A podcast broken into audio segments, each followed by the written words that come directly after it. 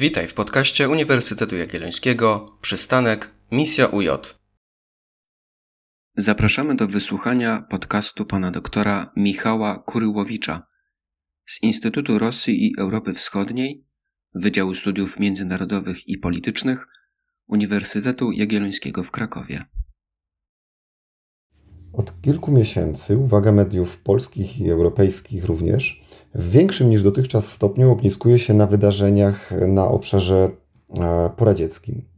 Po kryzysie migracyjnym na pograniczu polsko-białoruskim przyszła aktualizacja konfliktu rosyjsko-ukraińskiego i zwłaszcza do dziś trwające negocjacje dotyczące możliwej deeskalacji tego napięcia. Zajęci przez debaty nad tym, jak powstrzymać Władimira Putina, Analitycy zupełnie, analitycy zupełnie zaskoczeni zostali nieoczekiwaną dynamizacją życia politycznego w Kazachstanie, innym kraju obszaru poradzieckiego. Tymczasem Kazachstan, który zajmował powierzchnię, czy też zajmuje powierzchnię ponad 2 milionów kilometrów kwadratowych i jest drugim co do wielkości krajem z tych, które powstały na gruzach ZSRR, dotąd uchodził za, za, za oazę spokoju i stabilności w ogarniętej konfliktami Azji Centralnej. Władzę w Kazachstanie przez niezwykle długi czas dzierżył Nursultan Nazarbajew, który najpierw od końca lat 80. był pierwszym sekretarzem lokalnej partii komunistycznej, jeszcze w ramach systemu radzieckiego, a potem od 91 roku już prezydentem niepodległego Kazachstanu. Nazarbajew Dzięki sprzyjającym okolicznościom gospodarczym, dzięki głównie znacznym zasobom ropy naftowej, zdołał zapewnić mieszkańcom republiki wyższy niż u sąsiadów z regionu poziom rozwoju gospodarczego i stopy życiowej. Starał się przy tym prowadzić wielowektorową politykę zagraniczną, która byłaby oparta nie tylko na współpracy z Rosją, ale również na ścisłych relacjach z sąsiadującymi od wschodu Chinami do budowy własnego pozytywnego wizerunku wykorzystywał właśnie względny dobrobyt obywateli i osiągnięty dzięki temu spokój społeczny. Warunki życia mocno różniły Kazachstan od niespokojnych sąsiadów. Zarówno od Kirgistanu, który przeżył w ciągu minionych 15 lat już trzy nagłe, takie rewolucyjne zmiany władzy, od Uzbekistanu, w którym dyktatorskie rządy sprawował Islam Karimow, i mierzył się w, tych, w tej swojej władzy z pozasystemową opozycją, która sięgała po hasła islamskie. Wreszcie od Tadżykistanu, który przeżył na początku lat 90. wojnę domową, również z islamem w tle. Tymczasem Kazachstan pozostawał względnie stabilny. On nie był demokracją, ale z drugiej strony miał renomę kraju modernizującego. Modernizującego się, nawet jeżeli określanego mianem miękkiego autorytaryzmu. Dlaczego więc właśnie tam doszło do, w ostatnich tygodniach do tak gwałtownych wystąpień? Tu chyba niezwykle istotnym wyjaśnieniem e, okazuje się proces sukcesji władzy zachodzący w Kazachstanie. Nazarbajew rządził krajem przez trzy dziesięciolecia. Dzisiaj Nazarbajew ma ponad 80 lat. Przed dekadą ten starzejący się polityk rozpoczął e, proces powolnego i kontrolowanego odgórnie przekazania steru władzy w ręce młodszych urzędników. Dbał jednak przy tym, aby sukcesja nie miała charakteru nagłego i nie była związana z e, rozliczeniami nadużyć i korupcji, którą nieuchronnie, które nieuchronnie tym, tym rządom e, towarzyszyły. W 2010 roku Nazarbajew, jako pierwszy prezydent Kazachstanu, otrzymał od parlamentu tytuł Yilbase, czyli lider narodu. Ten tytuł zapewnił mu nietykalność czy też miał zapewnić mu nietykalność po odejściu z urzędu i podkreślał zasługi prezydenta dla młodej republiki. W 2017 roku specjalnie dla niego utworzono urząd przewodniczącego Rady Bezpieczeństwa Narodowego, organu konstytucyjnego, zarazem zapewniającego kontrolę nad wszystkimi strukturami siłowymi państwa na wypadek kryzysu. Nazarbajew stanął na czele rady, jak, rady, jak sądzono wówczas dożywotnio. Wreszcie dwa lata później, w 2019 roku, prezydent zdecydował się na taki kluczowy element sukcesji, bo zrezygnował dobrowolnie z pełnionego przez siebie przez 28 lat urzędu głowy państwa. W wyborach, które się odbyły zaraz po tym, zwyciężył jego protegowany Kasym Żomart Tokajew, ponad 60-letni urzędnik, którego cała kariera polityczna rozwijała się w cieniu Nazarbajewa. Tokajew wcześniej pełnił funkcję ministra spraw zagranicznych, premiera, a ostatnio przewodniczącego parlamentu. Wydawało się zatem, że Tokajew pozostanie lojalny wobec swojego patrona i poprzednika, który dysponował, jak się wydawało, niepodważalnym autorytetem. Zresztą Nazarbajew zadbał o to, aby osoby z jego otoczenia pozostały na kluczowych stanowiskach w rządzie i w administracji, a także w wielkich koncernach, e, zarówno tych paliwowych, jak i związanych z zamówieniami państwowymi. Tym bardziej zaskakująca może się wydawać dynamika obecnych wydarzeń w Republice, które doprowadziły no, w zasadzie do całkowitego wyeliminowania Nursultana Nazarbajewa z życia politycznego, z przestrzeni medialnej. Zaraz po nowym roku na zachodzie kraju, w regionie zasobnym w ropę naftową i gaz ziemny, rozpoczęły się protesty mieszkańców przeciwko radykalnym podwyżkom cen gazu, tam używanego jako paliwo samochodowe. Wystąpienia miały charakter głównie ekonomiczny i wydawało się, że nawiązują do analogicznych żądań już 10 lat wcześniej wysuwanych e, podczas protestów w mieście Żana Ozen, też właśnie na zachodzie kraju. Władze najpierw mm, zbywały protestujących, wskazując na rynkowe mechanizmy kształtowania cen paliwa, ale potem zaczęły reagować. Wskazały na zmowę cenową z sieci stacji benzynowych, które miały być, e, która miała być przyczyną drożyzny. To jednak nie uśmierzyło protestów, które po dwóch dniach rozszerzyły się już na cały kraj, nabierając stricte politycznego charakteru. Protestujący skandowali m.in. hasło Szałket, czyli odejdź starcze, co było wymownym wezwaniem do Nazarbajewa, aby wreszcie wycofał się z polityki, nawet z tak zwanego tylnego siedzenia. Najbardziej dramatyczny przebieg miały wydarzenia w Almaty, najludniejszym, bo prawie dwumilionowym mieście kraju, zarazem w byłej stolicy Kazachstanu. Tutaj demonstranci nie tylko zajęli miejscowe lotnisko, jak na ironię zwane imieniem Nazarbajewa, ale też spalili budynek administracji lokalnej i przez kilka dni toczyli uliczne walki z siłami bezpieczeństwa. Władze zareagowały dość dynamicznie. Prezydent najpierw zgodził się na dymisję rządu, e, której żądali protestujący, ale jednocześnie wezwał wszystkich e, demonstrantów do rozejścia się. Władze też szybko zadbały o przerwanie sieci komunikacji między uczestnikami protestów. W największych miastach wyłączono internet, sygnał sieci komórkowych, a w został wprowadzony, później rozszerzony na cały kraj stan wyjątkowy. Najbardziej zaskakujące okazały się jednak kolejne decyzje prezydenta, bo nieoczekiwanie 5 stycznia Kasym Żomart Tokajew, bez żadnej wstępnej konsultacji, z, przynajmniej otwartej, z Nursultanem Nazarbajewem, poinformował, że staje na czele Rady Bezpieczeństwa Narodowego. Tym samym zastąpił Nazarbajewa, który przecież miał ten urząd pełnić dożywotnio. Tokajew przez najgorętszy czas kryzysu w zasadzie ani razu nie odwołał się wprost do swojego poprzednika, w sposób widoczny ignorując w ogóle jego istnienie. Zresztą do dzisiaj Nazarbajew nie pojawił się e, publicznie, nie wystąpił, tym samym podsycając medialne spekulacje na temat swojego miejsca pobytu. Drugą nieoczekiwaną decyzją Tokajewa było wezwanie na pomoc międzynarodowych sił pokojowych w postaci oddziałów funkcjonującej pod egidą Rosji Organizacji Układu o Bezpieczeństwie Zbiorowym. Na mocy tej prośby doszło do pierwszej realnej akcji wojsk tej organizacji w ciągu całych 20 lat jej istnienia. Do Kazachstanu weszły oddziały rosyjskie, ale też ormiańskie, kirgijskie i tadżyckie, formalnie oczywiście wypełniając zadania sił pokojowych i cele humanitarne. Aby uzasadnić prośbę Tokajewa o interwencję zewnętrzną, władze musiały w odpowiedni sposób przedstawić zagrożenie jako mające również zewnętrzny aspekt, no bo trudno wzywać obce wojska na pomoc przeciwko własnemu narodowi. Z początku rząd kazachski wszystkich protestów, y, protestujących określał mianem terrorystów, ale w toku wydarzeń w mediach kazachskich mm, zaczęły krążyć informacje, że część manifestantów to najęci za granicą terroryści, specjalnie przesłani z sąsiadujących z y, Kazachstanem krajów do destabilizacji Kazachstanu. A pojawiły się zatem oskarżenia wobec sąsiednich republik. Kirgistanu, Uzbekistanu, Tadżykistanu, skąd mieli przybywać do Almaty uczestnicy protestów. W kazachskiej TV e, przedstawiono nawet kilku z tych e, agentów, jednak wersja ta została szybko skompromitowana, gdy okazało się, że jednym z domniemanych tzw. Tak obcych agentów był Vikram Ruzahunow, który okazał się znanym w Kirgistanie muzykiem jazzowym, a jego przyznanie się do winy było wymuszone siłą przez służby specjalne Kazachstanu. Ostatecznie władze kazachskie zdecydowały się na wersję bezpieczniejszą dla siebie napływu do miasta mieszkańców z innych regionów, w tym przedstawicieli środowisk kryminalnych. Tokajew mimo to podtrzymał zasadność sprowadzenia do kraju zewnętrznych sił pokojowych.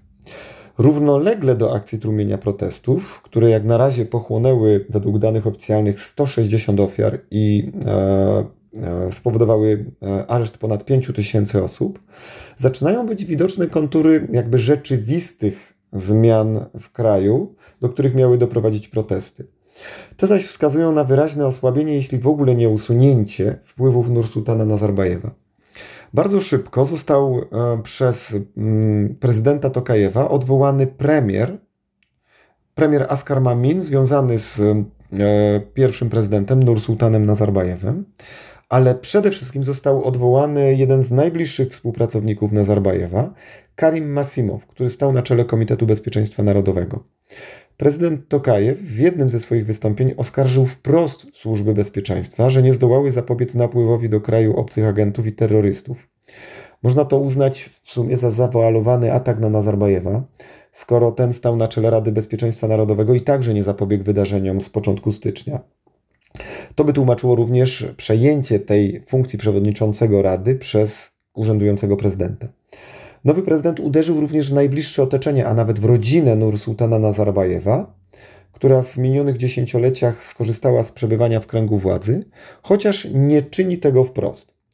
W jednym ze swoich wystąpień zapowiedział m.in. zerwanie umowy z firmą należącą do córki Nazarbajewa, Alii, która posiadała państwowy kontrakt na pobór opłaty utylizacyjnej, opłaty związanej z realizacją polityki ekologicznej i zapowiedział przekazanie uprawnień tej firmy spółce państwowej. Podobnie wezwał również do uporządkowania chaosu w handlu z Chinami, bardzo intratnego handlu, który odbywał się za pośrednictwem przejścia granicznego w miejscowości Horgos. Do tej pory pieczę nad relacjami handlowymi tam sprawowały spółki związane z bratem Nursultana Nazarbajewa, Bołatem. Ten ostatni zresztą 6 e, stycznia miał opuścić Kazachstan i udać się do Dubaju w Stanach Zjednoczonych Emiratach e, Arabskich. W ostatnich dniach zamilkła również druga córka Nazarbajewa, Nadira, e, która była deputowaną do parlamentu kazachskiego. Oficjalnie jest chora na koronawirusa i przebywa w izolacji. Prezydent Tokajew wykonuje również kroki, które mają podporządkować nowej władzy oligarchów, którzy wcześniej były związani z Nazarbajewem i w czasie jego władzy zdobyli i poszerzyli swoje majątki. W jednym z wystąpień wezwał, Tokajew wezwał wielkie firmy, które powstały w okresie rządu Wielbasy, czyli pierwszego prezydenta, lidera narodu, do udziału w odbudowie i rozwoju kraju poprzez regularne zasilanie specjalnego funduszu rozwojowego. Wydarzenia w Kazachstanie noszą zatem znamiona takiego, no można by powiedzieć, pałacowego zamachu stanu, do którego wykorzystano e, element masowych wystąpień, e, wydają się być elementem takich wewnątrzklanowych czy też międzyklanowych walk o władzę. Kontrolowany przez Tokajewa i stłumiony bunt społeczny służy bowiem wyrwaniu się tego polityka spod kurateli pierwszego prezydenta. Wydarzenia w Almatu osobiście mi przywołują, przywodzą na myśl podobne zajścia, które miały miejsce też w Almaty 35 lat temu, u schyłku epoki radzieckiej. Wówczas również doszło do masowych wystąpień w Almaty, wówczas zwanej zresztą Auma Ata z rosyjska, przeciwko odwołaniu wieloletniego, po ponad 20-letnim sprawowaniu tej funkcji, przywódcy partii komunistycznej Kazachstanu, Din Muhameda Kunajewa. Na jego miejsce przyszedł, miał przyjść e, urzędnik e, pochodzenia rosyjskiego. Wówczas w, w Aumaacie zaczęli protestować e, studenci i e, szerzej młodzież kazachska. Te wystąpienia zostały stłumione przez władze. E, jak na ironię, wówczas władzę tą sprawował jako premier Nursultan Nazarbajew. Jednak Nazarbajew skorzystał na tym odwołaniu i na całych tych wydarzeniach, bo trzy lata temu sam objął stery Partii Komunistycznej Kazachstanu, a w 1991 roku stanął na czele e, już niepodległego Kazachstanu. Tym samym odsunięcie jego poprzednika, cieszącego się niepodważalnym autorytetem, było mu na rękę. Zresztą po mm, uzyskaniu niepodległości e, Nazarbajew, chociaż odwoływał się do swojego poprzednika, to nigdy nie skorzystał e, z jego rad. Dzisiaj można powiedzieć, że samego Nazarbajewa spotkał podobny los wysłania na polityczną emeryturę w niesławie. Wewnątrzpolityczny aspekt wydarzeń w Kazachstanie, czyli te rozgrywki na najwyższych szczeblach władzy, nie powinny, jak mi się wydaje, przesłaniać szerszego obrazu i zwłaszcza takich przyszłych, regionalnych konsekwencji opisywanych zajść. Warto zwrócić uwagę może na kilka wątków tego kryzysu, które miały i mają, a na pewno będą miały wpływ na sytuację wewnątrz Republiki.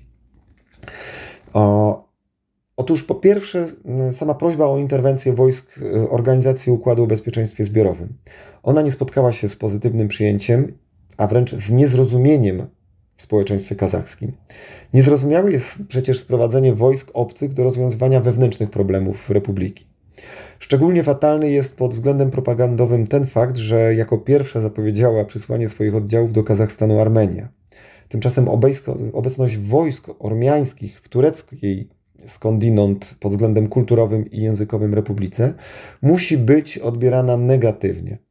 Zresztą każdorazowe pojawianie się Ormian w Azji Centralnej skutkowało waśniami na tle etnicznym. Zarówno pod koniec I wojny światowej, kiedy Ormianie dotarli tutaj na skutek przesiedleń po deportacjach e, z Turcji, jak i pod koniec lat 80., kiedy Ormianie docierali do Azji Centralnej na skutek konfliktu karabaskiego, byli tu przesiedlani i na skutek trzęsienia ziemi w Armenii. Zawsze skutkowało to waśniami. E, druga rzecz, pojawienie się wojsk Organizacji Układu o Bezpieczeństwie Zbiorowym właśnie teraz i właśnie w Kazachstanie, no wydaje się nie mieć twardych podstaw międzynarodowych czy humanitarnych. Dużo bardziej zasadne było wprowadzenie takich wojsk w 2010 roku do Kirgistanu, gdzie po obaleniu ówczesnego prezydenta Kirgistanu, Kurmanbeka Bakijewa, rząd tymczasowy nie mógł sobie zupełnie poradzić z zamieszkami na tle etnicznym, które wybuchły w największym mieście na południu kraju, w Osz, pomiędzy Kirgizami i Uzbekami. Wówczas jednak Rosja, wskutek niechęci Uzbekistanu wobec takiej akcji, odmówiła Kirgizom pomocy wojskowej. Skoro dzisiaj zareagowała błyskawicznie, Trudno oprzeć się wrażeniu, że e, wspiera ten swoisty tranzyt władzy w Republice i odsunięcie od wpływów no, zbyt niezależnego Nazarbajewa. Odwołanie się przez prezydenta Tokajewa do pomocy ze strony Rosji musi być zatem odbierane jako okazanie słabości wobec niej i poniekąd realizowanie interesów Moskwy. Media w regionie już teraz rozpisują się na temat związków rodziny Tokajewa z wielkim biznesem w Federacji Rosyjskiej. Sam prezydent od początku zresztą, odkąd sprawuje urząd, dawał sygnały swojej bliskości wobec Rosji. Po objęciu y, funkcji prezydenta w 2019 roku zaczął wypowiadać się negatywnie o reformie językowej, która sprowadzała się do odejścia w zapisie języka kazachskiego od cyrylicy na rzecz alfabetu łacińskiego. Tymczasem właśnie ta reforma była zwieńczeniem władzy i polityki Nazarbajewa i miała być podsumowaniem wysiłków Kazachstanu na rzecz uniezależnienia się od Rosji. Co więcej, Tokajew dzisiaj e, nie tylko, że mm, chce odejść od tej reformy, ale większość swoich wystąpień publicznych wygłasza po rosyjsku. O, całość wydarzeń w Kazachstanie negatywnie odbija się też na postrzeganiu tej republiki w regionie. Do tej pory zasobny i stabilny Kazachstan często służył jako przykład sposobu przeprowadzania reform i wzorzec modernizacji dla pozostałych państw Azji Centralnej. Nursultan Nazarbajew konstruował śmiałe, dalekosiężne plany modernizacji kraju. Znana jest na przykład jego autorstwa Strategia rozwoju Kazachstanu do 2050 roku. No i nie wiadomo, czy nowa elita, podległa prezydentowi Tokajewowi, zdoła wygenerować tak ambitne cele. Natomiast ten, mm, ta słabość Kazachstanu może e, wpłynąć korzystnie na szansę e, jego sąsiada, Uzbekistanu to paradoksalnie otwiera pole do oddziaływania e, Uzbekistanu na partnerów. Uzbekistan, jako republika położona w centrum e, regionu, w centrum Azji Środkowej, to kraj o największym potencjale demograficznym, liczący ponad 30 milionów mieszkańców. Dotąd jednak, z uwagi na mniejszy, mniejsze możliwości ekonomiczne, pozostawał w cieniu bogatszego, zasobnego w ropę naftową Kazachstanu. Tymczasem w Uzbekistanie w 2016 roku umarł pierwszy prezydent, rówieśnik Nursultana Nazarbajewa, Islam Karimow. I wówczas w kraju doszło do, jak się okazuje, spokojnej sukcesji politycznej. Urząd prezydenta objął dotychczasowy premier Szafkat Mirziyoyev, który wywodzi się z tej samej struktury rodowo-terytorialnej co Karimow i zdołał zapewnić sobie przekazanie sobie sterów władzy. W ubiegłym roku ten polityk, dużo młodszy od Karimowa, zapewnił sobie reelekcję i realizuje, jak się wydaje, z powodzeniem politykę otwierania Uzbekistanu na świat i takiej ostrożnej modernizacji. Uzbekistan ma przy tym nieco inne niż Kazachstan położenie geopolityczne.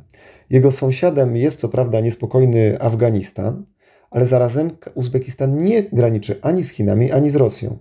Nie jest też związany wszystkimi tymi sieciami sojuszy, które okazały się hamulcem dla niezależności Kazachstanu.